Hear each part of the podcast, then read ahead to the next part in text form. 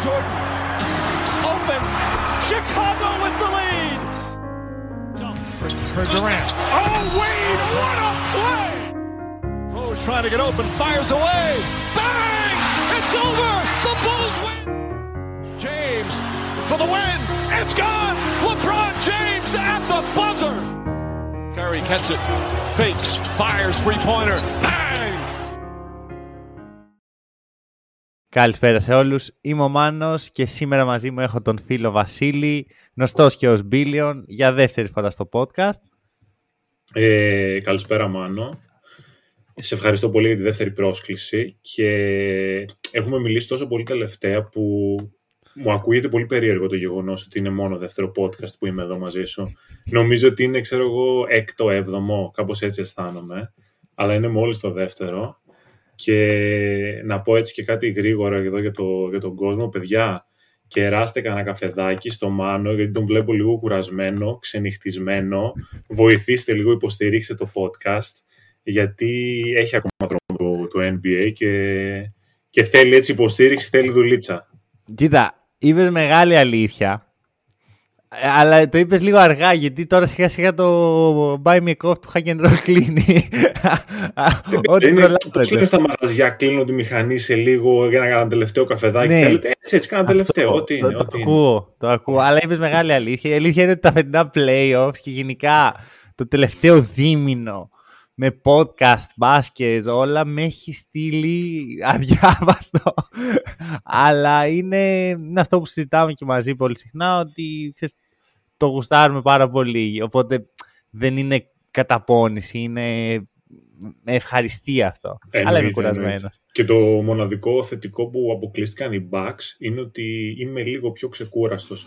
Όχι ότι δεν ξενυχτάω καμιά φορά, πάλι ξενυχτάω και για άλλες ομάδες, αλλά δεν είναι το ίδιο. Δεν αρρωσταίνω, κατάλαβες, και είμαι πιο ήσυχος μετά. Δεν αρρωσταίνω. Ναι. Δεν υπάρχει, φίλε, χειρότερο το να δουλεύεις την άλλη μέρα, να έχει χάσει η ομάδα που υποστηρίζεις και να έχεις ξενυχτήσει. Δεν υπάρχει χειρότερο. Ε, είπες, μίλησες τη γλώσσα της αλήθειας. Θυμάμαι πέρσι το Celtics Bucks στη σειρά είναι αυτό που λες, με έχει αρρωστήσει ρε φίλε. Ναι, ναι. Δεν, δεν την πάλευα. Δεν, έλεγα δεν, δεν θέλω να, να, να βιώνω οτιδήποτε άλλο εκτός από αυτά τα συναισθήματα που βιώνω στη σειρά. Γιατί δεν, δεν αντέχω κάτι άλλο. Εγώ όταν τελείωσε η σειρά αναρωτιόμουν Ξέρεις, γιατί ασχολούμαι καμιά φορά; δηλαδή, αυτό είναι αρρώστια, ρε παιδί μου. Καίγεται το μέσα μου. Έχεις δει Rick and Morty. Ναι. Ε, θυμάσαι και τη σκηνή που είναι, ξέρω, έχουν κάνει μια τεράστια περιπέτεια και είναι στο διαστημόπλαιο και λέει γιατί το κάνουμε αυτός σε αυτού μας; Ναι, ναι, δεν μπορούμε. Δεν μπορούμε. Θέλουμε να τιμωρήσουμε τους εαυτούς. Έτσι είμαστε εμείς. Εγώ αυτό νιώθω πολλές φορές. Λοιπόν, και ξεκινώντας έτσι χαλαρά και χακεντρολικά, πάμε να μιλήσουμε για playoff. Συνεχίζουμε στο playoff mode. Και αισίω έχουμε ακόμα ένα παιχνίδι για να ολοκληρωθεί και ο δεύτερος γύρος. Ένας γύρος ο οποίος χωρίς να έχει πάρει πολλά praises όπως ο πρώτος που λέγαμε πω τι βλέπουμε, τι Θεωρώ πως ήταν πάρα πολύ decent. Είχαμε τέσσερις σειρές, καμία δεν τελείωσε πριν το Game 6. Υπήρξαν οι ανατροπές. Υπήρξε το, το Νταβαντούρι, ξέρεις, λίγο beef, λίγο το ένα, λίγο το άλλο. Υπήρξαν καλύτερες και χειρότερες ομάδες εννοείται. Και έχουμε και Game 7, δηλαδή δεν ξέρω τι άλλο μπορεί να ζητήσει κανείς. Νομίζω ότι βλέπουμε όντως πολύ ωραίες σειρές. Αν το δεις από την πλευρά ξεκάθαρα του θεατή, χωρίς να υποστηρίζει ας πούμε κάποια ομάδα. Ε, και εντάξει, βασικά υπάρχει ένα pattern εδώ πέρα, με καλείς πάλι με ένα Game 7 remaining. Στις προάλλες είχαμε το Warriors Kings, τώρα έχουμε το Celtics και Sixers που εδώ εντάξει υπάρχει μεγαλύτερο ενδιαφέρον. Βασικά πάλι υπάρχει pattern. Εδώ είναι η νούμερο ένα ομάδα που υποστηρίζεις και εκεί ήταν η νούμερο δύο. Ισχύει. Ελπίζω αυτή τη φορά να φέρω άλλο γούρι. Εντάξει, πιστεύω ότι οι πιθανότητες είναι πιο πολύ μέρο μας τη φορά. Αυτή τη φορά, ναι, συμφωνώ. Πιάσουμε το Game 7, αλλά σήμερα πρέπει να ξεκινήσουμε με Lakers. Θα ξεκινήσουμε. Θα ε, μου έχει έρθει και εδώ πέρα στολισμένος, ωραίος, με μπλούζα Lakers. Έτσι. έτσι. Ε, και ρε φίλε, έχω. είχα καιρό να την βάλω. Έχω καεί λίγο με αυτή τη σειρά. Ωραία. Έληξε χθες το βράδυ 4-2. Πολύ άξια θα πω. Οι Lakers είναι στον επόμενο γύρο. Και ξέρεις, εδώ είναι η φάση που ξέρεις, το κακό όταν ακούς hack and roll είναι ότι δεν μπορείς να βγεις στο Twitter να μου πεις «Α, θυμάσαι τότε που έλεγες αυτό και...» Γιατί το λέω μόνος μου, οπότε... Okay. και ξέρεις, δεν τους πίστευα τους Lakers, το είχα πει πάρα πολλές φορές. Αλλά they proved me wrong. Με πολύ ωραίο και εμφατικό τρόπο. Και λέω ωραίο γιατί δεν βλέπουμε μια ομάδα που βασίζεται στους δύο stars, ότι βγάλει από τα κάστανα ο LeBron, ότι βγάλει από τα κάστανα ο Davis. Είναι η συνολική εικόνα των Lakers που εμένα με έχει κάνει να πω ότι OK, okay, είχα άδικο. Δεν, ε, δεν είναι στο επίπεδο που τους είχα. Οι Lakers είναι πολύ πιο πάνω. Κοίταξε, δεν, δεν σε αδικώ γιατί ουσιαστικά τώρα το χτίζουν και τώρα φτάνουν σε αυτό το επίπεδο. Δηλαδή είναι η πρώτη φορά που πιάνουν για αυτό το επίπεδο δεν το έχουν ξαναπιάσει. Ναι, δηλαδή αυτό που κάνουν φέτος οι Lakers είναι λίγο παράδοξο. Δεν είναι η ομάδα που χτίζεται σιγά σιγά. Σε μια νύχτα χτίστηκε αυτή η ομάδα ουσιαστικά και άρχισε να προσπαθεί να δέσει όσο μπορεί και τώρα άρχισε να δένει μέσα στα play-off ουσιαστικά. Εντάξει, ναι. είχε και κάποια καλά δείγματα στη regular season, αλλά ξέρεις, αυτό δεν λέει κάτι για το ότι θα φτάσει τελικούς περιφέρειας. Είναι πολύ μακρύς ο δρόμος μέχρι εκεί. Και όπως λες και εσύ, είναι 100% δίκαιη η επικράτηση των Lakers επί των Warriors στη σειρά με τον τρόπο που έπαιξαν, το οποίο για μένα έχει εξήγηση. Δεν ξέρω αν θέλεις να το πιάσουμε yeah, τώρα εσύ κατευθείαν. Δεν ξεκίνα. Σίγουρα παίζει ρόλο το γεγονός ότι οι Warriors βγήκαν πολύ πιο καταπονημένοι από τη σειρά με τους Kings. 100% για μένα. Σε σχέση με τους Lakers που δεν βγήκαν τόσο καταπονημένοι. Δηλαδή, οι Lakers έδειξαν ότι στη σειρά με το Memphis αρχίζουν να ζεσταίνονται Οπότε θεωρώ ότι μπήκαν με ένα πολύ ωραίο ρυθμό μπασκετικά στη σειρά με τους ε, Warriors. Βέβαια εδώ υπάρχει και το ερωτηματικό που είχαμε πει πάλι στο podcast, έτσι, για να μην φαίνεται ότι κάνω και κολοτούμπα, το αν αυτή η σειρά ε, θα τους βοηθήσει ώστε να μπουν με καλό ρυθμό ή θα ήταν τόσο εύκολη ώστε να την πατήσουν από τους Warriors. Τελικά αποδείχθηκε ότι τους βοήθησε να έχουν καλό ρυθμό. Και εντάξει, παίξαν και πάρα πολύ καλά. Η, η τεράστια διαφορά των ε, Lakers με τους ε, Kings είναι αμυντικά. Mm. όπου δυσκόλεψαν πολύ περισσότερο τον ηγέτη. Τη, Μισό, τον να κάνουμε μια ναι. παρένθεση. Ναι. παρένθεση. Θέλω να πιάσουμε το πρώτο point που έθεσες, γιατί μου άρεσε. Και θυμάμαι όταν είχες έρθει την πρώτη φορά στο podcast, είχες πει ακριβώς αυτό για τη σειρά Lakers ότι είναι ο ιδανική. Έτσι, μια εύκολη ομάδα για τους Lakers και ξέρεις, δεν είναι καν ότι το λέμε αυτό εκ του αποτελέσματος. Ήταν εμφανές ότι η Grizzlies είναι καλός αντίπαλος σε εκείνη τη φάση μια εύκολη ομάδα που θα τους βάλει σιγά σιγά στο κλίμα των playoff. Θα τους ε, ψήσει και λίγο γιατί έχουν αυτό το edgy Grizzlies που ε, πώς το λένε προκαλούν τον αντίπαλό τους ναι. και θα τους βάλει χωρίς να χρειάζεται να τραϊχαρντάρουν στον πρώτο γύρο των playoff στο mode. Ενώ οι Warriors έπρεπε να κάνουν snap και μετά τα δύο πρώτα παιχνίδια που που έχασαν από τους Kings να πιάσουν το peak τους κατευθείαν. Οπότε μπαίνουμε σε μια φάση που οι μεν πρέπει να πέσουν λίγο οι ρυθμοί, δεν έχουν άλλη επιλογή και να θέλουν να μείνουν σε αυτό το επίπεδο δεν μπορούσαν. Και οι δε ξεκινάνε την άνοδο.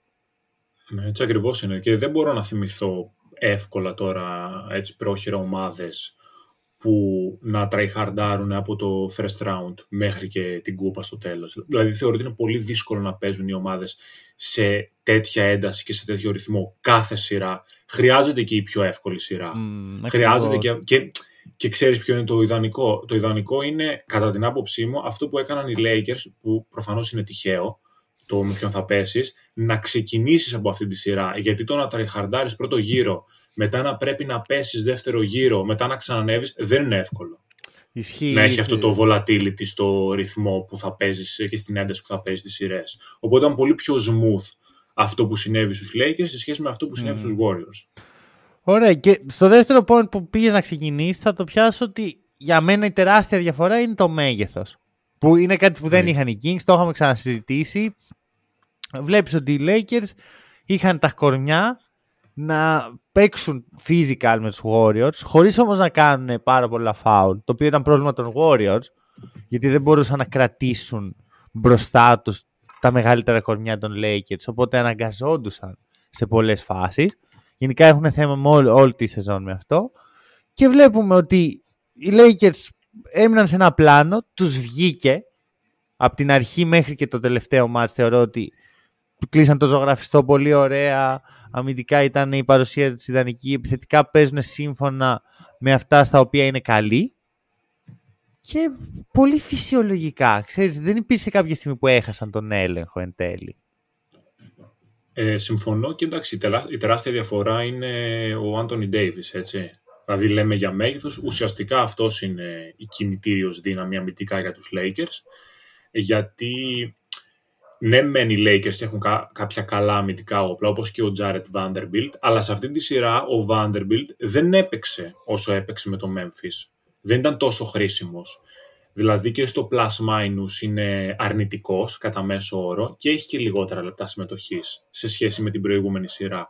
Ουσιαστικά είναι ο Davis, ο οποίος είναι σκιάχτρο μέσα στη ρακέτα, βρίσκεται σε πάρα πολύ καλή κατάσταση και ξέρεις, έβλεπα πολλές φορές τους Lakers να ωθούν τον Κάρι στα drive και από εκεί και πέρα λόγω του AD να μην μπορεί να τελειώνει τόσο εύκολα φάσεις όπως έκανε με τους Kings. Ναι. Γι' αυτό και τα νούμερα του Κάρι πέφτουν αισθητά. Δεν θα πω δραματικά, αλλά θα πω αισθητά σε σχέση με τις δύο σειρές και προφανώς αυτό το ρόλο παίζει σε αυτό το κομμάτι παίζει ρόλο και η κούραση που έχει ο, ο Κάρι.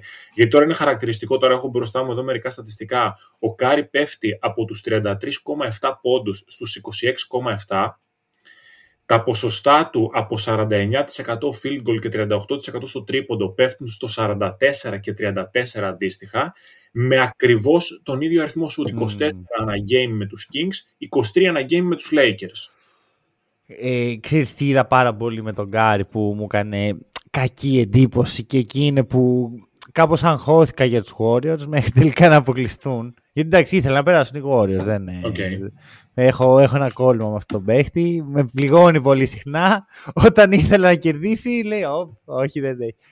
Ε, ο Κάρι κράταγε πάρα πολύ την μπάλα στα χέρια του. Γενικώς θεωρώ πως οι καλύτερες φάσεις του Κάρι είναι όταν έχει καταφέρει η ομάδα τους να τον φέρνει σε θέσεις ε, να, να, στις θέσεις που θέλει για να σκοράρει, χωρίς όμως αυτός να έχει κάνει όλη τη δουλειά. Δηλαδή είδαμε ότι και στο παιχνίδι με τους Kings που βάζει την πεντάρα, κρατάει την μπάλα πάρα πολύ. Κάνει την τρίπλα, ρε παιδί μου, που είναι πάρα πολύ καλός ball handler, αλλά δεν είναι το πιο δυνατό του σημείο. Το έχω πει δεκάδες φορές. Ότι το καλύτερο σημείο του Κάρι στο παιχνίδι του είναι το off-ball παιχνίδι του. Εκεί είναι πιο επικίνδυνοι οι Warriors, όταν φέρνουν σε αυτές τις θέσεις τον Κάρι. Και στα φετινά playoff και γενικώς στη φετινή σεζόν δεν το είδαμε αυτό. Είδαμε μια δυσλειτουργική ομάδα γύρω του. Βλέπουμε ότι ο Κλέι πλέον δεν είναι αυτός που ήταν. Έχει περάσει... Δεν είναι ούτε καν κοντά πιστεύω. Έχει περάσει 1,5 χρόνος από την επιστροφή του και δεν βλέπουμε βελτίωση. Ο Green μεγαλώνει. Δεν είναι κακός ο Wiggins όσο και να προσπαθεί, όσο καλά χαρακτηριστικά και να έχει, δεν μπορεί να είναι ο... δεν, δεν είναι all-star επίπεδου. Και να μην ξεχνάμε ότι ενσωματώθηκε και τελευταία στιγμή, έτσι. Ισχύει και τον ρόλο του. Βέβαια, και πέρσι δεν είναι ότι ο Wiggins χειριζό, έπαιρνε αποφάσεις με την μπάλα στα χέρια. Που, ο Ιγκοντάλα στην εποχή του το έκανε. Ο Ντουράν το έκανε. Ακόμα και ο Χάρισον Barnes το έκανε πιο πολύ από το Wiggins. Βέβαια, ο Wiggins προσφέρει άλλα πράγματα. Αμυντικά, ναι. ας πούμε, είναι καλύτερος και από τους τρεις αυτούς. Νομίζω πως ε, εκεί φάνηκε η κούραση του Κάρις. Γεγονός ότι έπρεπε να παίρνει τεράστιο όγκο των αποφάσεων με την μπάλα στα χέρια. Με αποτέλεσμα, όταν ναι. έρθει η ώρα και άρχισαν να, να του ρίχνουν και ξύλο μπασκετικό παραπάνω από όσο μπορούσαν να αντέξουν οι Warriors, εκεί κάπως τα πράγματα ζόρισαν.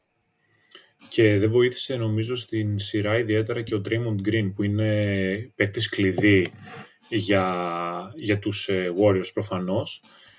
Είναι αισθητά χειρότερο το performance τους στη συγκεκριμένη σειρά και κυρίως έδειχνε ο Draymond Green ότι δεν μπορεί να έχει αυτή την επίδραση την αμυντική που εμένα τουλάχιστον αυτό μου έβγαζε. Αυτό προφανώς το κερδίζουν οι Lakers με τον πλουραλισμό που έχουν στην επίθεσή τους όπου ουσιαστικά αναγκάζουν ε, την άμυνα των ε, Warriors να μην ξέρει πού να φοκουσάρει τις περισσότερες φορές και είναι χαρακτηριστικό ότι ένας παίκτης του επίπεδου του Draymond Green με το influence που έχει ας πούμε στην, ε, στην ομάδα του πηγαίνει από το συν 5,5 σχεδόν στο plus minus με τους Kings στο μείον 7,2.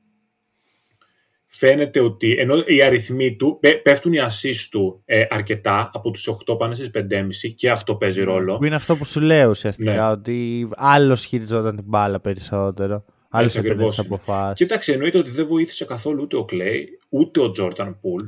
Δηλαδή δεν μπήκανε ποτέ στη, στο παιχνίδι ουσιαστικά, στη σειρά, σταθερά. Ο Jordan Poole δεν μπήκε σε κανένα παιχνίδι νομίζω. Ναι, δεν, δεν μπήκε. Δεν μπήκε, όχι να παίξει. Δεν ε, μπήκε ρε παιδί μου στη, στο mode ότι ξέρεις τι ναι. είμαστε σε playoff και πρέπει να βοηθήσω. Μπήκε, αλλά δεν μπήκε. Αυτό είναι. Αυτό ακριβώς. Μπήκε, αλλά δεν μπήκε. Εγώ ε, δεν το κάνω σχεδόν ποτέ αυτό, αλλά εδώ πρέπει. Θα κλέψω το μότο των Podbusters, των ε, πρώτων καλεσμένων του crossover και θα πω ότι για τον Jordan Poole όποιος ακούει ξέρει. Και θα το ναι. αφήσω εκεί. Τώρα θα σου πω κάτι. Γιατί πρέπει να το κάνω, ρε παιδί μου. Του έχω, πει, του έχω σούρει πάρα πολλά. Και πρέπει να δώσω τα λουλούδια στο Λεμπρόν. Okay. Γιατί όντως θεωρώ τάξη. Δεν είναι το κάνω επειδή α, δεν το έχω ξανακάνει. Λατρεύω το γεγονός ότι μπαίνοντας στην 20η του σεζόν, έχοντας σπάσει το ρεκόρ του Καρύμ, που για μένα για τέσσερις μήνες οι Lakers δεν παίζαν μπάσκετ. Έπαιζε ο Λεμπρόν για να σπάσει το ρεκόρ. Ναι. Από εκείνο το σημείο και μετά έχει κάνει step back, έχει, ξέρει τι μπορεί και τι δεν μπορεί να κάνει, έχει αυτή την εμπειρία. Και δεν είναι ότι επειδή κάποτε κουβάλαγε τις ομάδες του με LeBron Ball ότι θα πει ok και τώρα θα κάνω αυτό το πράγμα. Ανταυτού δίνει την ευκαιρία στους υπόλοιπους συμπαίχτες του να βγουν μπροστά, τους φέρνει σε καλές θέσεις. Πιστεύω ότι η παρουσία του και μόνο τους βοηθάει πάρα πολύ και σε τομείς που δεν βλέπουμε. Είναι αυτό που, που λένε πολύ συχνά για τον Λεμπρόν ότι έχει ένα κομπιούτερ στο κεφάλι του ουσιαστικά και ξέρει σχεδόν κάθε play του αντιπάλου πριν γίνει. Οπότε βοηθάει και έτσι την ομάδα του και με leadership και με καθοδήγηση τακτική μέσα στο match και κάνοντας το step back για να πάρει μπρος ο Ρίβ, για να πάρει μπρος ο David, για να πάρει μπρος ο Χατσιμούρα. Για μένα αυτό είναι από τα καλύτερα πράγματα που έχει κάνει ο Λεμπρόν στην καριέρα του, από τα πιο σπουδαία να κάνει ένα βήμα πίσω. Εγώ το, το περίμενα προσωπικά αυτό από το LeBron, χωρίς αυτό να σημαίνει ότι περίμενα να περάσουν οι Lakers, ε, γιατί το έχει αποδείξει πάρα πολλές φορές, ότι στα κρίσιμα παιχνίδια σχεδόν πάντα ε, κάνει τη σωστή επιλογή, ανεξαρτήτως αποτελέσματος. Δηλαδή όταν πρέπει να, να κουβαλήσει αυτός επιθετικά, όταν μπορούσε κιόλας να το κάνει, το έκανε. Και τώρα έκανε ακριβώς αυτό που λες, γιατί είναι ένας πολύ καλός all-around παίκτης, μπορεί να πασάρει, έχει τρομερό vision στο γήπεδο, μπορεί να εμπνεύσει τους συμπαίκτες του και νομίζω ότι ε, πρώτη φορά ίσως ο Λεμπρόν είναι τόσο leader για την ομάδα του. Mm-hmm. Ερωτηματικό αυτό γιατί. Το ξέρω πάντα είναι. Απλώς τώρα. Τα καθαρά λέω έτσι, γιατί ναι. όταν βάζει τις 50 ξέρω εγώ τότε επί Cavs, προφανώς είναι leader δεν λέω ότι δεν ήταν τότε. Απλά τώρα έχει περάσει και λίγο στο ρόλο του, του δασκάλου για τους πιο νέους παίχτες που ήταν λίγο ερωτηματικό αν ο Λεμπρόν θα μπορέσει αυτό να το κάνει ποτέ και όμως μπορεί να το κάνει ναι. από ό,τι φαίνεται. Ναι, ο Τζόρνταν δεν το έκανε ποτέ αυτό στην καριέρα του. Όχι, δεν, δεν θέλω να μπω στη σύγκριση. Όχι, Απλώς δεν, λέω ότι ο, και ο Λάρι Μπέρ δεν το έκανε ποτέ αυτό στην καριέρα του. Δηλαδή δεν είναι κάτι το οποίο το είναι δεδομένο ότι θα γίνει. Ισχύει. Αυτό θέλω να πω. Ο Καλής το είχε κάνει. Για, το, για τον Τζόρνταν υπάρχει το εξής ερωτηματικό, ότι ο Τζόρνταν όταν ε, σταμάτησε, γιατί σταματάει και μετά το δεύτερο τρίπιτ ξανα για ένα διάστημα, ουσιαστικά όταν παίρνει το τελευταίο πρωτάθλημα είναι σε κατάσταση που μπορεί να κουβαλήσει επιθετικά μόνος. Okay, ναι. Εντελώς. Ισχύει. Και ο Τζόρνταν το έκανε με άλλο τρόπο. Δεν το έκανε με τον τρόπο που το έκανε ο Λεμπρόν. Ο Τζόρνταν το έκανε σε φάση, άφηνε πολύ την μπάλα στο ξεκίνημα των παιχνιδιών στους υπόλοιπους mm. για να βρουν λίγο το ρυθμό τους. Αλλά anyway, αυτό τώρα είναι για άλλη κουβέντα. Ισχύει. λοιπόν, Denver Suns. Denver Suns. Denver Suns, ναι πρέπει να το πω. ε, Βαλκάνια, Phoenix 3-0. μετά το Γιάννη, ακολούθησε ο Λούκα και μετά το Λούκα ήρθε ο Γιώκητς. Στο μεταξύ έχω κλάψει με το meme που είναι η φάτσα του Λούκα που κοιτάει τον Μπούκερ πέρσι, που είναι πραγματική φωτογραφία mm. και έχουν πάει και έχουν κολλήσει από πίσω του Γιώκητς. Θα κοιτάει έτσι είναι πολύ αστείο. ε, δεν ξέρω, είναι για μένα είναι αυτό που περίμενα, να σου πω την αλήθεια. Αυτή σειρά- ήταν η εικόνα που φανταζόμουν βλέποντας τη σειρά. Για Ότι- μένα αυτή η σειρά θα μπορούσε. Α, sorry που σε διακόπτω. Ναι, ναι, μη πες, συνέχισε. πες, πες, πες. Ε, θα μπορούσε να τελειώσει και 4-0. Σκούπα. Ναι. Εμένα αυτό μου βγάζει. Αλλά ο Μπούκερ είναι σε πολύ καλή φάση Αυτό. της καριέρας του. Αυτό. Η συγκεκριμένη σειρά νομίζω είναι πολύ εύκολο να την ε, διαβάσει κάποιος το τι έγινε. Έχουμε μια ομάδα και μια ομάδα που δεν είναι ομάδα. Ναι, Και, και, μη- και μια πα- ε, όχι παρέα, μια Ναι. κάτι άλλους που έχουν μαζευτεί, ξέρω εγώ. Μερικούς πολύ ταλαντούχους παίκτες που πήραν δύο μάτς με την επίθεσή τους. Γιατί εντάξει, ό,τι και να λέμε winners, αν είναι ο Durant ή ο Booker, δεν μπαίνω σε αυτό το debate. Επιθετικά το ταλέντο τους είναι αδιαμφισβήτητο. Έτσι δεν το συζητάμε αυτό. Και πήραν δύο παιχνίδια με την επίθεσή τους. Δηλαδή, στα, παι- στο παιχνίδι που παίρνουν, ε, βάζει 53 ο Jokic. Δεν είναι ότι σταματήσανε τον Jokic, ξέρω εγώ, ή προσπαθήσαν να περιορίσουν κάπως το, το Denver. Απλά είναι όσα φάμε και όσα βάλουμε. Και σε δύο μάτς τους βγήκε. Δεν μπορούσαν να κάνουν κάτι περισσότερο. Μμμ. Και κάπως έτσι, χαλαρά, οι Nuggets επιστρέφουν στους τελικούς περιφέρειας μετά το Bubble. Θα βρουν την ομάδα που είχαν παίξει στο Bubble. Έτσι. Και θα πω το εξής, ωραία, γιατί πρέπει να, να το βγάλω από μέσα μου. Για μένα αυτή τη στιγμή ο Γιόκιτς είναι ξεκάθαρο ο καλύτερος παίκτης στον κόσμο. Οκ. Και είχα πει κάτι στην αρχή της χρονιάς, ότι είναι ο πιο πλήρης επιθετικός που έχει έρθει ποτέ στη- στο μπάσκετ. Και σιγά σιγά καταλήγω ότι μπορεί να τελειώσει την καριέρα του σαν ο καλύτερος επιθετικός που έχει περάσει από το μπάσκετ. Προφανώς είμαστε, έχουμε λίγο χω- χρόνο ακόμα για να γίνει αυτό, αλλά είναι αυτό που κάνει ο Γιώργης στο γήπεδο, δεν υπάρχει. Ε, κάνει τα πάντα. Ε, ναι, το, το ακούω πολύ καλά αυτό που λες, δεδομένου ότι η επίθεση είναι τόσο πολύ παραγωγική και έχει να κάνει και με το vision που έχει ένας παίκτης, με το πώς μπορεί να καταστρέψει ο- οποιοδήποτε αμυντικό πλάνο λόγω της οξυδέρκειας που έχει την ώρα που Μμμ. παίζει μπάσκετ. Ο Γιώκητς θα έχει όλα αυτά. Τώρα, ξέρεις, είναι τόσο υποκειμενικό το ο καλύτερος, αλλά Ναι. είναι στη συζήτηση σίγουρα για τους καλύτερους επιθετικούς παίκτες ever. Ας, δεν το συζητάμε αυτό. Πολύ πιθανόν να είναι και ο παίκτης με το μεγαλύτερο influence επιθετικά ever. Είναι, είναι Ομάδα. μοναδικό. Πραγματικά, ξέρεις, το ακούς πολύ από τους... Ε, το, βασικά, όχι, το ακούς πολύ και από παιδιά της ηλικίας μας, τη Ναι. κοντά της ηλικία μας. Ότι Είμαστε τυχεροί που ζούμε στην εποχή του Κάρι και του Λεμπρόν και τα σχετικά και το, το νιώθω κι εγώ αυτό, ειδικά για τον Κάρι, γιατί μου αρέσει πιο πολύ σαν παίχτης, όχι ότι με χαλάει ο Λεμπρόν, αλλά ο, η πιο μεγάλη ευλογία που νιώθω μπασκετικά είναι ότι έχω ζήσει τον Νίκολα Γιόκιτς. Δηλαδή Μμ. δε- δεν μπορώ να σ- το εξηγήσω πόσο χαρούμενος είμαι που είναι υγιής και είναι, προχωράει και παίζει καλά και έχει και μια ομάδα γύρω του, ένα supporting cast πολύ ωραίο ε, στα μέτρα του. Και σκέφτομαι πόσο έχει αδικηθεί τα τελευταία δύο χρόνια που επειδή δεν πήγαινε τελικούς περιφέρειες και NBA που έτρωγε κράξιμο σε πολλά εισαγωγικά γιατί α, ο Jokic δεν είναι, είναι MVP και δεν μπορεί να φτάσει μέχρι το τέλος και τα σχετικά. Sorry κιόλας ε, που έπαιζε με μένα και τον Austin Rivers. Εντάξει, αυτό είναι το κλασικό story που γίνεται με όλους τους παίκτες. Το ίδιο δεν λέγανε για τον Γιάννη. Που έπαιζε με τον Μπλέτσο και αυτό. Το ίδιο λέγαμε πιθανότατα πιο Ναι. παλιά για διάφορους άλλους. Όχι πιθανότατα, απλά τώρα δεν ε, μου έρχονται τα ονόματα. Ναι, είναι το, η κλασική, το κλασικό hate που έχουν κάποιοι παίκτες που είναι κορυφαίοι. Απλώς ξέρεις τι, ο Jokic την πρώτη του μεγάλη ευκαιρία να πάει τελικού. Βασικά δεν ήταν καν μεγάλη ευκαιρία. Έκανε overachieve και πήγε τελικούς περιφέρειας. Ναι. Μετά τραυματίστηκε ο καλύτερος συμπαίχτης του. Για δύο, έχασε δύο off-season. Μμμ. Και φταίει ο Γιώκητς γι' αυτό. Ότι α, τι απαταιώνα Σέρβος. Μου φαίνεται πάρα πολύ κακό case όλο αυτό. Ισχύει. Και εμένα σου λέω, μου θυμίζει πάρα πολύ το, το story του, του Γιάννη, όχι επειδή είναι ο αγαπημένος μου παίκτης, αλλά επειδή έχει, υπάρχουν, υπάρχει pattern, δηλαδή παίρνει δύο σερί MVP ο Γιάννης regular season και παίρνει το πρωτάθλημα και είναι πολύ πιθανό να δούμε το ίδιο από το Jokic φέτος. Μμ, ισχύει και αυτό. με την εθνική παράλληλα ο Jokic δεν έχει κάνει κάτι, όπως το ίδιο και ο Ναι. Γιάννης. Σωστό και- είναι αυτό. Έχουν λίγο πολύ φάει το ίδιο κράξιμο. Μμ. Που εντάξει, είναι προ- προφανώς τραγικό, δεν το συζητάμε, αλλά Ε, ναι, ναι, Εντάξει, για να έχεις- επιστρέψουμε λίγο στα της σειράς. Μμμ. Ε, το ακούω αυτό ότι ο Γιώκητς πιθανότατα είναι ο καλύτερος παίκτης στον κόσμο αυτή τη στιγμή. Δεν θα ήθελα να το παραδεχτώ, λόγω ότι ο Γιάννης ξαναλέω είναι ο αγαπημένος μου, αλλά δεν μπορώ να αποδείξω και το αντίθετο αυτή τη στιγμή. Ναι. Ε, γιατί ο Γιώκητς προχωράει, είναι σε τρομερό βαθμό.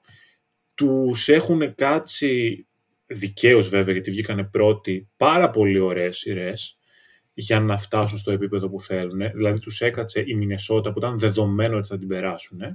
Και μετά τους έκατσε μια ομάδα που δεν έχει δέσει καθόλου, που απλά έχει πολύ καλό επιθετικό ταλέντο, ώστε να πάρει και μερικά παιχνίδια για να γίνει σειρά και να μπουν λίγο στη διαδικασία του ότι πρέπει να σοβαρευτούμε. Δηλαδή εκεί στο 2-2 θεωρώ ότι τέθηκε και ζήτημα ότι ξέρεις κάτι, παιδιά, σοβαρευόμαστε, πρέπει να πάμε να το πάρουμε. Έτσι, μην γίνει κανένα 2-3 και κινδυνεύσουμε. Πάει πολύ smooth όλο αυτό για να φτάσουν τώρα στην πιο δύσκολη προφανώς σειρά μέχρι την επόμενη απέναντι στους ε, Lakers. Και εδώ θέλω να προσθέσω και το γεγονός ότι ο Jokic είναι αδιανόητος, είναι φανταστικός, δεν το συζητάμε, αλλά δεν έχει βρει απέναντι τους αμυντικούς που μπορούν να το σταματήσουν. Δεν νομίζω ότι υπάρχει αμυντικός που μπορεί να το σταματήσει, Βασίλη. Δεν μπορεί, αλλά το αίδι των αμυντικών που βρίσκει απέναντί του, Γκομπέρ σε πρώτη φάση και Aiton τώρα, τα κάνει expose για πλάκα ο Γιώκητ. Άκου, ναι, έχεις δίκιο. Παρ' όλα αυτά, ο Γκομπέρ υποτίθεται ότι είναι από τους καλύτερους αμυντικούς στη Λίγκα και τον έκανε expose. Δεν είναι ότι βρήκε τον Aiton που είναι χάλια, okay, το... θα μπορούσα να κάνω ένα podcast για το πόσο αρνητικός είναι ο Aiton για την ομάδα ναι. του. Και βρήκε όμως στο προηγούμενο γύρο είχε σαν ψηλό τον ε, PJ Tucker. Ναι. Έπαιξε με έναν πολύ καλό ψηλό. Εντάξει, η σειρά με τη Μινεσότα γενικά είναι όλοι ανέκδοτο. Αλλά θεωρώ πως δεν είναι να ψάξεις τον ψηλό που θα σταματήσει το Γιώργης. Πρέπει να ψάξεις μια ιδανική αμυντική λειτουργία, ιδανική, την οποία δεν βλέπω ομάδα που μπορεί να την κάνει στην εντέλεια. Ίσως οι Celtics με το υλικό που έχουν, αλλά οι Celtics αυτή τη στιγμή τακτικά δεν τους βλέπω τόσο έτοιμους γι' αυτό. Κοίταξε, ισχύει αυτό που λες. Οι παίκτες τέτοιου επίπεδου δεν μπορούσαν να τους σταματήσει με έναν αμυντικό. Το θέμα είναι να βρεις τον αμυντικό όπου θα μπορέσει να τους περιορίσει δύο από τα δέκα πράγματα που έχουν στο πλωστάσιο ναι. τους και τα υπόλοιπα να περιοριστούν μέσω της ομαδικής αμυντικής λειτουργίας που έχεις. Νομίζω Θεωρώ... ότι είναι αυτός. Ναι, ο Ντέιβις θα μπορούσε να είναι αυτός. Ο Έιτον δεν μπορούσε να του σταματήσει τίποτα του Γιώκητς. Mm-hmm. Τίποτα, μηδέν. Ο Γκομπέρ τι μπορούσε να του σταματήσει; Α, λίγο τον ζόρισε σε ένα-δυο ματσάκια, αλλά νομίζω ότι και ο, και ο Γιώκητς, ξέρεις, έχει τόσο ε, πλούσιο επιθετικό ρεπερτόριο που σου λέει: OK, είσαι φοβερός αμυντικός στη ρακέτα, θα κάνω κάτι άλλο. Δηλαδή, ο, ο, Γκομπέρ, επειδή είπες ότι είναι αμυντικός, καλός και τα λοιπά, υποτίθεται, είναι καλός αμυντικός σε συγκεκριμένα κομμάτια του παιχνιδιού. Απλά ο Γιώργη ναι. μπορεί να ξεφύγει από αυτά τα κομμάτια του παιχνιδιού πολύ εύκολα και να κάνει κάτι άλλο. Ναι, OK. Okay. Κοίτα, θα σου πω. Είναι πολύ ενδιαφέρον matchup. Ε, αρχικά χαίρομαι που ο Ντέιβις είναι υγιής, γιατί ναι. όταν τραυματίστηκε πραγματικά ξενέρωσα. Είναι αυτό που λέω πάντα, ότι δεν σημαίνει ότι επειδή ε, θέλω να χάσει μια ομάδα, θέλω να χάσει έτσι. Γιατί είναι, είναι μισή νίκη για μένα να αποκλειστούν οι Lakers χωρίς τον Davis. Αν και εδώ που τα λέμε, το να τραυματιστεί ο Davis δεν είναι κάτι ε, εξωκοσμικό. Ναι. Θέλω πάρα πολύ να δω αυτό το matchup. Πιστεύω ότι ο Jokic είναι σε αυτή την κατάσταση που δεν μπορείς όντως να το σταματήσεις. Μπορείς να περιορίσεις το impact του σε έναν βαθμό αλλά νομίζω ότι θα κρυθεί από τους υπόλοιπους το... η σειρά. Γιατί ο Γιώργης θα είναι εκεί. Είναι, είναι σαν ναι. αυτό που συζητάμε για το Γιάννη. Ο Γιάννης θα είναι εκεί. Δεν, δεν πρόκειται να, να πάει ο Γιώργης και να έχει 0 στα 15 σουτ και 5 assist. Το θέμα είναι αρχικά αν του αφήνεις περισσότερο περιθώριο στη δημιουργία, δηλαδή στέλνεις double team, βοήθειες και τα σχετικά, ή στο σκοράρισμα, αφήνεις τον Davis στο post και ό,τι γίνει, για μένα αυτή τη στιγμή καμία από τις δύο επιλογές δεν είναι καλή. Δηλαδή, για μένα χρειάζεται ισορροπία ανάμεσα σε αυτά τα δύο με τέλεια rotations, με τέλεια, τέλεια recovers. Δεν έχουν κακό υλικό οι Lakers. Ειδικά ο Jared Vanderbilt πιστεύω θα παίξει ρόλο στη σειρά. Γιατί είναι πάρα πολύ. Είναι, ξέρεις, σαν να έχει ένα φορτιστή συνέχεια, ο οποίος ε, ε, του δίνει ενέργεια. Ε, αλλά δεν ξέρω αν έχουν πρώτον τη συνοχή την αμυντική για να το κάνουν αυτό στην εντέλεια και δεύτερον αν έχουν όντως το υλικό, γιατί πρέπει να είναι ιδανικό το υλικό, δεν αρκεί να είναι καλό. Κοίταξε, ισχύει αυτό που λες και είναι πολύ δύσκολο το match-up για τον Davis και για τους Lakers γενικότερα, δεδομένου ότι προφανώς έχει να αντιμετωπίσει από τον Jokic και σε δεύτερο ρόλο είναι πολύ σημαντικό το ότι οι Lakers χρειάζονται τον Davis και στην επίθεση. Άρα πόσο μπορούν να τον εξαντλήσουν υπάρχουν στο ματσάρισμα του Jokic αμυντικά, καταλαβες. Mm. Δηλαδή, ναι μεν υπάρχει το πλάνο ότι μπορείς είτε να τον πας με πολλά double team, όπως είπες προηγουμένως, αλλά εκεί είναι ο Jokic και μπορεί να βρίσκει εύκολα την κατάλληλη πάσα και μετά έγκυται στο αν θα τα βάλουν οι υπόλοιποι.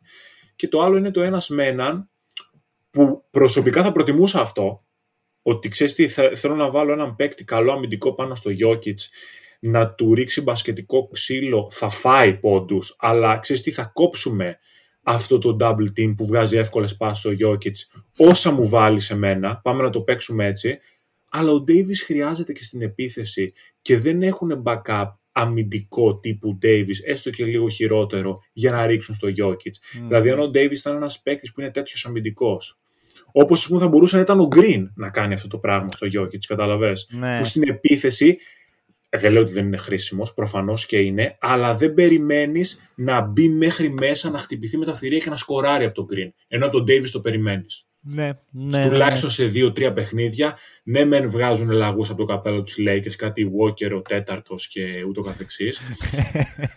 ναι. Γελάει γιατί είχαμε. Ο αυτοκράτορας, ναι. Αυτό. Ο Walker ο τέταρτος. Δεν συνέχισε. Ε, shout out στον Walker τον τέταρτο, ο οποίος από 3,7 λεπτά μέσο όρο με τους Kings πάει στα 21,2 με τους Warriors με 10,6 πόντους μέσω όρο, 54% field goal, 40% στο τρίποντο. Πραγματικά respect ρε φίλε. Δηλαδή αυτό το match δεν θα το ξεχάσω ποτέ στη ζωή μου. Θα λέω στα παιδιά μου ε, ότι πω πω εγώ και ο τέταρτος βγαίνει στο Game 4 και, και βάζει μπροστά τους Lakers. Δεν είναι όμως το Game 4 μόνο. Είναι ότι πάει στα 21 λεπτά μέσω όρο συμμετοχής. Παίζει σε όλη τη σειρά. Ναι, αλλά έπαιξε πολύ garbage time να ξέρεις. Δηλαδή ναι, από εκεί okay. ξεκίνησε όλη η φάση. Ισχύει ότι έπαιξε garbage time, αλλά και πάλι. Δηλαδή... Είναι, είναι πολύ εντυπωσιακό. Τρία ακόμα, ναι. Ωραία. Ε, θα σου πω. Θεωρώ πως αυτό που το ιδανικό feed για τους Lakers αυτή τη στιγμή που δεν υπάρχει στο roster τους θα ήταν ένας δεύτερος rim protector να, ο οποίος θα μπορούσε να παίξει μαζί με τον Davis. Θυμάσαι, θυμάσαι τον Bubble ότι οι Lakers ξεκίναγαν με Dwight Howard, ναι. Davis και έμπαινε και ο Τζαβέλ Μακί από τον πάγκο. Πλέον δεν υπάρχει αυτό και πιστεύω ότι τώρα θα θέλαν πολύ να το έχουν. Δηλαδή θα μπορούσαν να κάνουν μια πρόταση στην ε, Ταϊουάν να τους δανείσει τον, τον Dwight Howard για 6 ματς. Αυτός τώρα σουτάρει τρίποντα όμως. Ρε. Ο, ο Χάουαρντ. Ναι, ε, ακόμα, ακόμα μεγαλύτερα. Space. Θα τον ε, έχουν ακροβολισμένο εκεί και θα παίρνει τρίποντα. Αμέ. Οκ. ε, λες... Ψάχνεις τρόπο για να χάσουν οι Lakers να μην πάνε τελικούς. Κοίτα, θα, θα σου πω. Αυτό που βλέπω είναι ότι οι Lakers στα χαρτιά δεν είναι φαβορή. Δηλαδή, άμα βάλεις κάτω τα νούμερα, το στάτους ε, και το υλικό που έχει κάθε ομάδα, δεν είναι. Όχι. Για τους λόγους. Αλλά αυτό ίσχυε και στην προηγούμενη σειρά. Και κέρδισαν εύκολα, οπότε φυσάω λίγο το γιαούρτι τώρα. Δεν ξέρω, δεν θα έκανα ξεκάθαρη πρόβλεψη ότι έτσι θα γίνει σε αυτό το matchup. Γιατί δεν μπορώ να νιώσω βεβαιότητα ότι κάτι είναι σίγουρο. Και αυτό που έχουν ε, καταφέρει οι Lakers είναι να έχουν ένα υλικό που δείχνει ότι δουλεύει πολύ καλά αυτή τη στιγμή. Και ναι μεν LeBron και Davis βοηθούν την ομάδα ως ηγέτες ας πούμε αυτής της ομάδας όσο περισσότερο μπορούν, αλλά οι Lakers δείχνουν ότι πάντα έχουν ε, τον ε, παράγοντα της έκπληξης και μπορούν να βγάλουν από το οπλοστάσιο τους Reeves, Schroeder, Walker ο τέταρτος, που το, το ξαναλέμε και γελάμε, αλλά παίρνει μάτς που έχει λήξει στους τρεις πόντους. Ναι, ρε, αν, έχουν, αν, αν, χάσουν αυτό το μάτς οι Lakers, μπορεί να είναι άλλη σειρά και να έχουν περάσει οι Warriors. Ναι. Υποθετικό το σενάριο, αλλά καταλαβαίνετε πώς το λέω. Είναι, όχι, συμφωνώ. Είναι fact αυτό που λες. Θα, ναι. θα ήταν σίγουρα άλλη σειρά. Οπότε είναι, όλοι αυτοί είναι παράγοντες που δεν μπορεί να τους προβλέψει ο καλύτερος αναλυτής του κόσμου. Το αν θα καταφέρουν αυτό το οπλοστάσιο που έχουν οι Lakers να το εκμεταλλευτούν στην επίθεση και να βγει ένας παράγοντας ε, που δεν είναι τόσο ναι. σταθερός. Από την ναι. άλλη, οι Suns, οι, Suns, λέω, οι Denver δείχνουν ότι είναι στάνταροι παράγοντες που επηρεάζουν το παιχνίδι επιθετικά και αμυντικά. Ξέρουμε τι να περιμένουμε λίγο πολύ. Είναι αυτό που λες. Για μένα οι Lakers άμα κερδίσουν τη σειρά πρέπει να την κερδίσουν από την άμυνά τους. Άμα πάνε να πολεμήσουν τη φωτιά με φωτιά, Ναι. δεν θα δεν βγαίνει. Γιατί η Denver παρά είναι καλή επιθετικά. Εκτός, θα βάλω έναν αστερίσκο εδώ, αν δούμε ένα Davis να βάζει τίποτα σαραντάρες. Γιατί Πόσες φορές όμως θα βάλει 40 σε μια σειρά, άμα το κάνεις δύο φορές και πάρεις παιχνίδια, παίζει ρόλο. Δεν σου λέω να το κάνεις όλες τις Ναι, νίκες. μπορεί να γίνει αυτό, αλλά ξέρεις, υπάρχουν και τα υπόλοιπα μάτς που δεν θα βάλουν. Δεν θα βάλεις. δηλαδή θα οκ. πάρουν μάτς Lakers, δεν είναι ότι δεν θα θα πάμε για σκούπα. Και εγώ δεν το Α, πιστεύω αυτό. Αλλά είναι λίγο, για μένα, δε, οι πιθανότητε είναι εναντίον των Lakers. Εννοείται, εντάξει, φαβορή Και σίγουρα αυτό είναι οι με Nuggets. κάνει φύλαξη, γιατί σε λαφισάω και το γιαούρτι πλέον. Έχουμε όμως περισσότερο δείγμα έτσι. Δηλαδή την προηγούμενη Ναι. φορά με τους Warriors είχαμε δείγμα μία σειράς. Τώρα για τις ομάδες έχουμε Και δείγμα δύο θεωρώ σειρών. πως οι Nuggets με όσα έχουμε δει έως τώρα ε, και στην ε, regular και στην off season είναι ξεκάθαρα η καλύτερη ομάδα της Δύσης. By far. Και θα, Μπορεί για και να- του NBA. Ζαφ, μπράβο αυτό, γιατί θέλω να κάνω transition στην επόμενη, στην Ανατολή. Πιθανότατα οι Nuggets, με όσα έχουμε δει και στα playoffs και στην regular, είναι η καλύτερη ομάδα του NBA. Πολύ απλά γιατί οι Bucks, οι Celtics και η Φιλαδέλφια, που είναι οι τρεις ομάδες που θα διεκδικούσαν αυτό τον τίτλο μαζί με τους Nuggets, γιατί okay, οι Heat έχουν κάνει πάρα πολύ καλά playoffs, δεν μπορεί να είναι με βάση όσα έχουμε δει στη regular. Έχουν, είναι κατώτερες των περιστάσεων. Σίγουρα είναι κατώτερο στον περιστάσιο. Εντάξει, οι Sixers δεν είμαι πολύ σίγουρος αν Ο είναι βασικά οι κατώτερο των Sixers είναι εκεί περιστάσεων. που τους περιμέναμε, Ναι. απλώς δεν είναι καλύτεροι από τους Nuggets για αυτό λόγο. Γιατί δεν Οι είναι... Bucks είναι όχι κατώτερο των περιστάσεων, οι Bucks είναι άστο. Ναι, Δεν Και οι μπήκαν Celtics οριακά είναι- στα playoff και οι Celtics είναι κατώτερο των περιστάσεων. Ξεκάθαρα. Ξεκάθαρα. Ξεκάθαρα. ξεκάθαρα. Θα σου πω, ε, προσωπικά, άμα ήμουνα, ξέρεις, ένας, ε, αντι- ο αντικειμενικός κριτής που αποφασίζει τους νικητές του μπάσκετ και μου έλεγες ποιος αξίζει να πάρει τη σειρά, οι Sixers ή οι Celtics, θα σου λέγα οι Sixers, ξεκάθαρα. Ναι. Έχουν παίξει πολύ καλύτερα. Και Αν τακτικά... ας πούμε ήταν box ας πούμε, το μπάσκετ και έπρεπε ο κριτής να αποφασίσει. Μπράβο, ακριβώς. Οκ. Θα σου Ναι, λέγανε, το ακούω. προφανώς οι Sixers τακτικά έχουν παρουσιαστεί πάρα πολύ καλύτεροι. Ήταν πολύ πιο έτοιμοι να κάνουν adjustments, το οποίο είναι κάτι που ο Doc Rivers έχει κατηγορηθεί πάρα πολλές φορές. Ναι. Έχουν χειρότερο roster και παρόλα αυτά έχουν καταφέρει να πάνε τη σειρά εκεί που την... Όχι εκεί που τη θέλουν, ήταν εκεί που την ήθελαν, τώρα ε, τους έφυγε λίγο αυτό. Και απ' την άλλη, βασικά ας μείνουμε λίγο στους Sixers.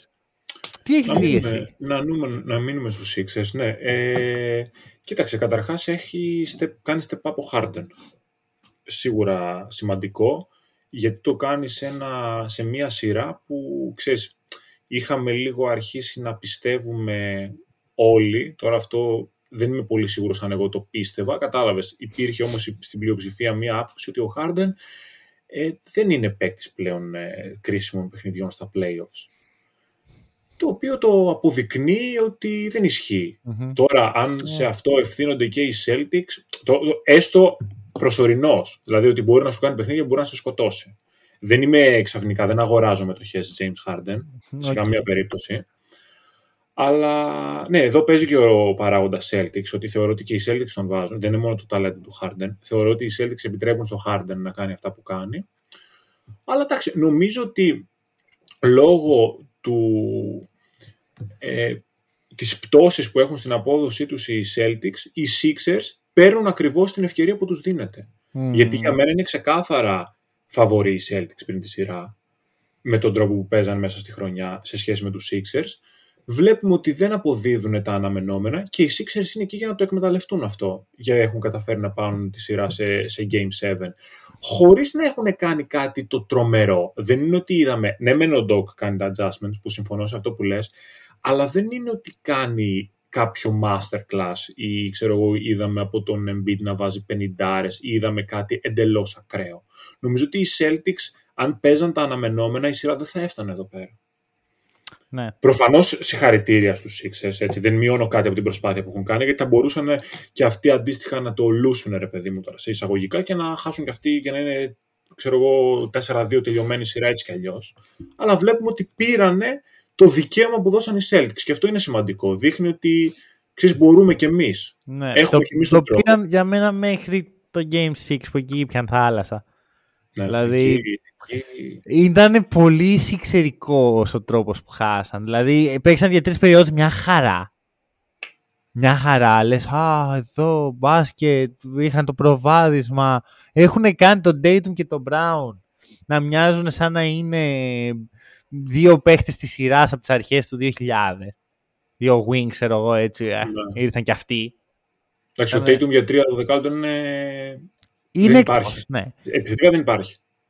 Και λες, ωραία, είναι η ώρα των Sixers, ρε φίλε. Ναι. Δηλαδή, εγώ το είπα μέσα μου. Λέω, κοίτα να δεις που οι Sixers δεν είναι ο κακός της ιστορίας αυτό τα playoffs, είναι ο πρωταγωνιστής ναι. που κερδίζει τον κακό της ιστορίας που τόσα χρόνια τον έχει από κάτω. Γιατί ξέρεις, κάθε ομάδα έχει το δικό της narrative, ρε παιδί μου. Όπως εγώ βλέπω τους Celtics σαν τους πρωταγωνιστές του NBA, οι Sixers βλέπουν τον εαυτό τους σαν τους πρωταγωνιστές και τους Celtics σαν τους κακούς δυνάστες που τους έχουν ε, ταράξει τη φάπα. Και, και... τελικά όπως ε, στο, στο Scooby Doo πήγαν και βγάζανε τη μάσκα και ήταν από κάτω άλλος, το ίδιο έγινε και εδώ. Νόμιζες, αλλά τελικά κάτι άλλο από κάτω. Ακριβώς. Και είναι μαγικό το γεγονός ότι χάνουν αυτό το παιχνίδι για μένα. Και είναι ενδεικτικό αυτό που λες, ότι οι Celtics, άμα παίξουν στο επίπεδο που παίζανε όλη τη χρονια Ακόμα και λίγο πιο κάτω. 4-1 είναι αυτή η σειρά. λίγο πιο κάτω 4-2.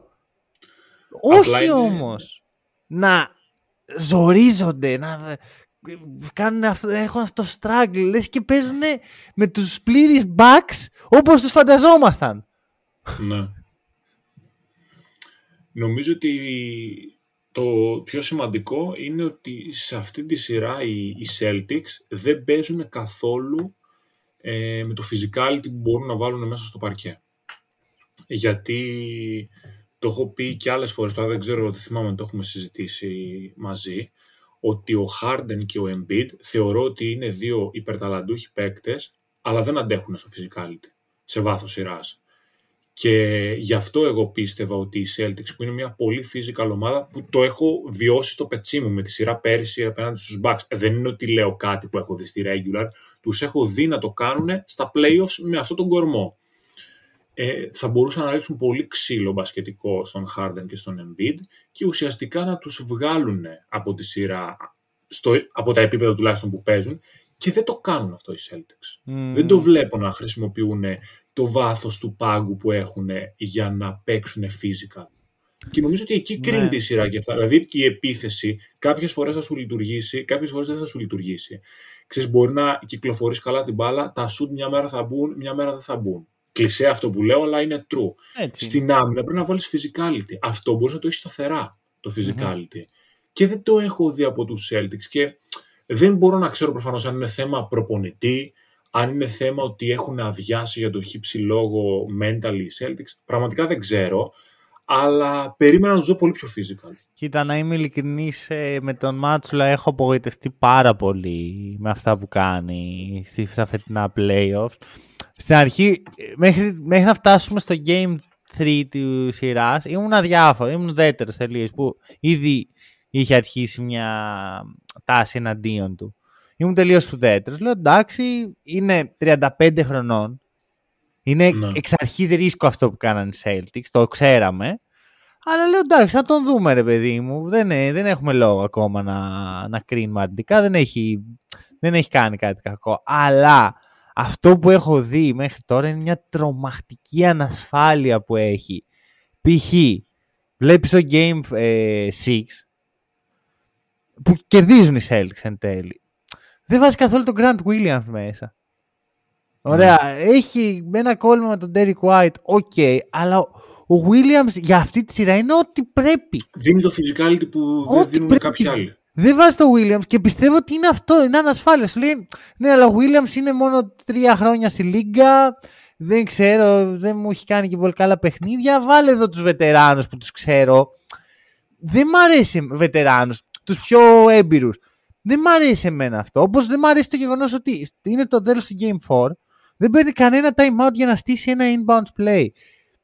Αυτό ξέρεις τι μου δείχνει εμένα ότι σκέφτεται. OK, okay, ό,τι και να χτίσω, ό,τι και να βγάλω, δεν πρόκειται να δουλέψει. Γιατί δεν είμαι και τόσο καλός σε αυτό. Και όταν ένα προπονητή σκέφτεται έτσι, έχει χάσει το mental game τελείως. Ναι, θα κάνω λίγο όμως το δικηγόρο του διαβόλου και θα σου πω ότι από την άλλη αυτό που λες είναι 35 χρονών. Οι Celtics δεν τον επιλέξανε 100% γιατί προέκυψε το θέμα με τον Ντόκα. Δηλαδή, αν δεν υπήρχε το θέμα του Ντόκας στη μέση, δεν υπήρχε λόγος να αλλάξουν προπονητή. Οπότε ήταν λίγο μια λύση ανάγκης. Και ως αυτή η λύση ανάγκης έκανε και καλά πράγματα μέχρι εδώ. Προφανώς δείχνει ότι είναι άπειρος σε τέτοιε Και ότι και αυτός εξελίσσεται μέσα από αυτή τη σειρά. Αν μου πεις, οι Celtics αυτή τη στιγμή δεν θέλουν έναν προπονητή να εξελίσσεται μέσα στη σειρά. Οι Celtics θέλουν έναν προπονητή για να πάνε πάρα το πρωτάθλημα. Μπράβο. Αλλά έτσι κάτσαν τα πράγματα. Δυστυχώς για εκείνους. Ξέρεις τι γίνεται όμως; Για μένα ο καθένας έχει την ευθύνη του. Ωραία. Οι Celtics κάνουν ό,τι κάνουν με τον Ουντόκα. Ξέρουν, είναι οφθαλμοφανές ότι δεν πρόκειται να γυρίσει. Να, το, να επιστρέψει ο Ουντόκα. Και παίρνουν απόφαση να δώσουν τη θέση στο Μάτσουλα θα κρυθούν με βάση αυτή την απόφαση. Γιατί υπήρχαν διαθέσιμοι προπονητές. Αν ήθελες, να σε έπαιρνε στον Queen Snyder. Τι interim coach και θα δούμε και θα κάνουμε re-evaluate, αφού δεν τον θες, ρε φίλε. Βέβαια, απ' την άλλη, ξέρω ότι ο Mazzulla έχει πάρα πολύ potential, φαίνεται. Δεν είναι τυχαίο που βρέθηκε στη θέση που βρέθηκε. Απλώς το θέμα είναι ότι η εξέλιξη των προπονητών γίνεται συνήθως σε ομάδες που δεν πάνε τώρα για πρωτάθλημα, είναι win now είναι contenders. Και εκεί γίνεται λίγο περίεργο. Απ' την άλλη, ξέρεις, αθώος μέχρι να αποδείξει το εναντίον. Άμα καταφέρει να, να κερδίσει σειρά, να πάει τελικούς να το πάρει, εντάξει, ξέρω εγώ Mazzulla, OK. Okay. Ναι. Αλλά το ότι δεν έχει κοουτσάρει καλά είναι ξεκάθαρο μέχρι τώρα για μένα. Εμένα μου βγάζει και όλο αυτό λίγο ένα πλάνο του Brad Stevens, προφανώς. Για να αναλάβει ότι... αυτός. Όχι, όχι για να αναλάβει αυτός, ότι ξέρεις τι, ακόμα ο κορμός μας είναι σε μια ηλικία καλή, νεαρή. Ε, βλέπει το potential του Μάτσουλα και λέει ότι ξέρεις τι, πάμε με αυτόν. Ακόμα και το πρωτάθλημα να μην πάρουμε, θα, θα γίνει μια δουλειά και θα πάει καλά η ομαδα Και εδώ είμαστε. Δεν, δεν είναι ότι ο Tatum είναι 30, 31, ξέρεις τώρα ότι κάνουμε. Ναι. Σου λέει ακόμα και να χαθούν ένα-δύο χρόνια ως προς το δαχτυλίδι, αυτό καθεαυτό, ε, μετά μπορεί να χτίσω μια μίνι δυναστεία. Άμα ο προπονητής είναι το διαμάτι που πιστεύω ότι είναι. Υπάρχει όμως εδώ μια μικρή ανησυχία δικιά μου και είναι το, ο χωρισμός που μπορεί να επέλθει από αυτό. Γιατί ξέρεις, από κάποιους παίκτες να ζητήσουν να ε, φύγουν. Φίλε, όχι απλά να ζητήσουν. Ότι εντάξει, πόσα, είμαστε άνθρωποι, ωραία. Όπως εγώ και εσύ. Δεν, δεν θα είμαστε απαραίτητα στην ίδια δουλειά για 10 χρόνια. Ναι. Έτσι και οι παίχτε δεν είναι δεδομένο ότι θα θέλουν να κλείσουν την καριέρα τους Celtics όλοι. Ότι αυτός ο κορμός θα μείνει για πέντε χρόνια ακόμα. Οπότε, εγώ θεωρώ ότι όταν έχεις το, το υλικό για να είσαι contenders, γιατί οι Celtics τον έχουν, μπορεί να μην είναι στο prime τους οι παίχτε τους όλοι. Οι δύο καλοί δεν είναι. Αλλά είναι contenders. Φυσικά. Πρέπει να πας στο lean. Δεν, δεν, το αύριο είναι μυστήριο. Δεν ξέρεις τι σου επιφυλάσσει. Πρέπει να ζήσει λίγο το σήμερα σε αυτές τις περιπτώσεις. Αλλά δεν είμαι κατά του Μάτσουλα. Απλώς κρίνω αυτά που βλέπω και ξεκάθαρα μέχρι τώρα έχει κάνει underperform. Είναι αυτό που συζητάμε τόση ώρα. Και είναι και η ευκαιρία, ρε, ξέρεις, όταν έχεις περάσει τους Hawks, είσαι να περάσει τη Φιλαδέλφια και στον τελικό τους περιφέρειες βρίσκεις τους 8 Miami Heat είναι λίγο ξενέρα να μην το κάνεις. Καλά, ισχύει. Ε, έτσι πως είναι τα πράγματα μην φτάσουν οι hit τελικούς. Κοίτα, τρέμω στην ιδέα να δω Φιλαδέλφια, Μαϊάμι στους τελικούς περιφέρειες. Μου φαίνεται τρομακτικά βαρετό. Εντάξει, εγώ πιστεύω ότι... Βασικά δεν ξέρω τι πιστεύω αυτή τη σειρά, δεν είμαι πολύ σίγουρος γιατί μπορούν πολύ εύκολα να κάνουν ε, underperforming οι Sixers για Φιλαδέλφια δεν είπες, όχι Celtics. Ναι, ναι, ναι. ναι. Και να περάσουν πάλι οι Heat. Ναι, μα... Αν περάσουν οι Celtics δεν πιστεύω ότι θα γίνει αυτό. Συμφωνώ, αλλά να σου κάνω μια ερώτηση. Φιλαδέλφια, Μαϊάμι. Game 1. Ανυπομονή. Ναι. Δηλαδή ξενυχτάς για να το δεις. Σε καμία περίπτωση. δηλαδή... Δεν, δεν ξαναξενυχτάω. Εγώ μετά τα μεσάνυχτα δεν θέλω να ξαναδώ το πρόσωπο του Jimmy Butler καταρχάς. Δεν θέλω να τον ξαναδώ. την άλλη μέρα τον πρωί. Θα σηκώθω με την ησυχία. Εσύ και όλη η Νέα Υόρκη και όλο το Μιλγόκι και η μισή Ελλάδα. Τώρα, επειδή ανέφερες και τη Νέα Υόρκη, να κλείσουμε με τη σειρά γιατί πάει ναι, γέφυρα για την επόμενη σιγά σιγά. Πες, πες, ναι. Για την. Ε, τι βλέπεις, Game 7. Εντάξει, ρε, κοίτα. Βασικά, να πω δύο πράγματα για το Game 6 που ξέχασα. Ε, Είναι κάτι που σου είχα πει και σε προσωπική μας ε, συνομιλια Το Game 6 του Tatum είναι το πιο κομπικό παιχνίδι που έχει κάνει ποτέ. Και ξέρω ότι οι fans του Kobe ήδη έχουν κλείσει το podcast, αλλά ακούστε με, όσοι μείνατε. Για μένα, όλο, όλη, όλο το μεγαλείο του Kobe ήταν πάντα αυτό, ότι θα μπορούσε να χάσει 20 σουτσερί, αλλά δεν θα κόλωνε ούτε ένα νοσεκό να πάρει το 21ο.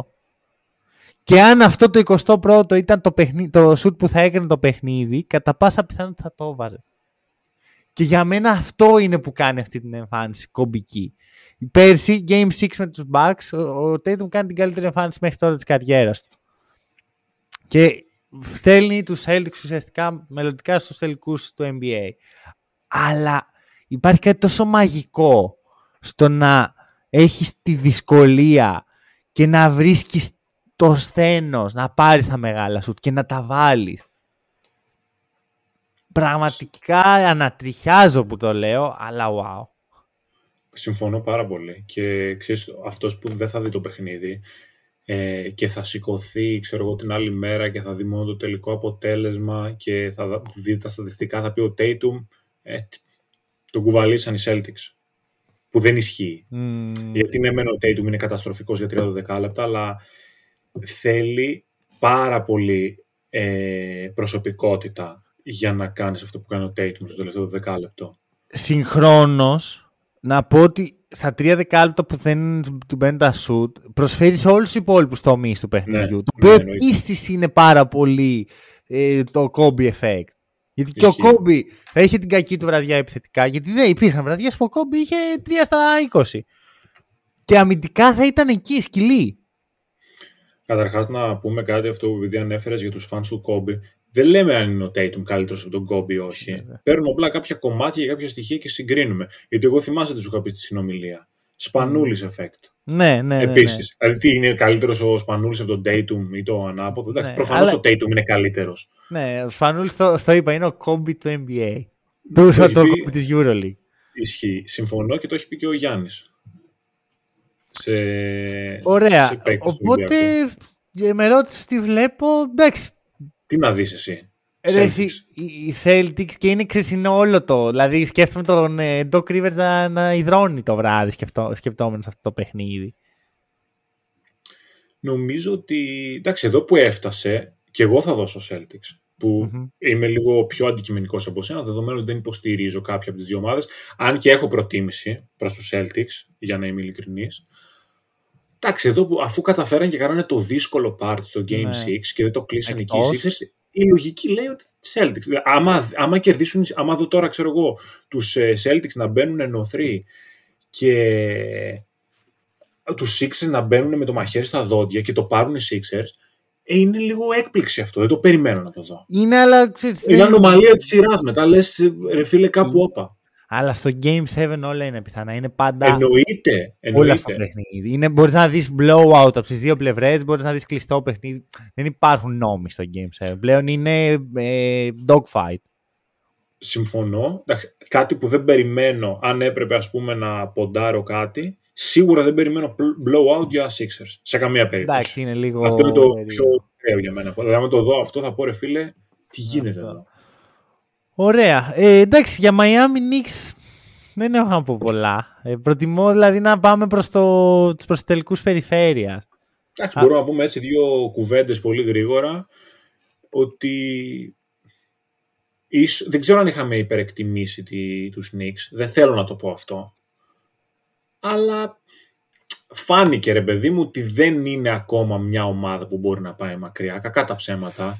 Δηλαδή ήρθανε φορτσάτη οι Heat με αυτό που συνέβη με τη σειρά με τους Bucks και μας κάνανε εντελώς exposure, ας πούμε εμένα που πίστευα ότι θα περάσουν οι Knicks και μπαίνουν μέσα και σου λέει τι λες ρε Βασίλη πλάκα μας κάνεις; Τον κάθε Βασίλη που μπορεί Ναι. να είμαστε εμείς καλύτερη ομάδα και θα περάσουμε και όλα αυτά δεν κάνει όριο ο Jimmy B δεν κάνει καθόλου Ναι, όριο ο μπάσκετ τουλάχιστον, ναι. οι πόντι του, επειδή τα έχω εδώ, εδώ μπροστά μου, πέφτουν δραματικά. Ο Μπάτλερ πέφτει από τους 37,5 πόντους στους 24,6. Μμ. Τα ποσοστά του πέφτουν, εντάξει, τώρα τα βλέπω και θέλω πάλι να βάλω τα κλάματα. 60% field goal απέναντι στους Bucks και 44% στο τρίποντο. Και με τους Knicks έχει 43% field goal και 11% στο τρίποντο. Ναι, απλώς ξέρεις, πλέον είναι η ιδέα του Jimmy Butler που τρομάζει.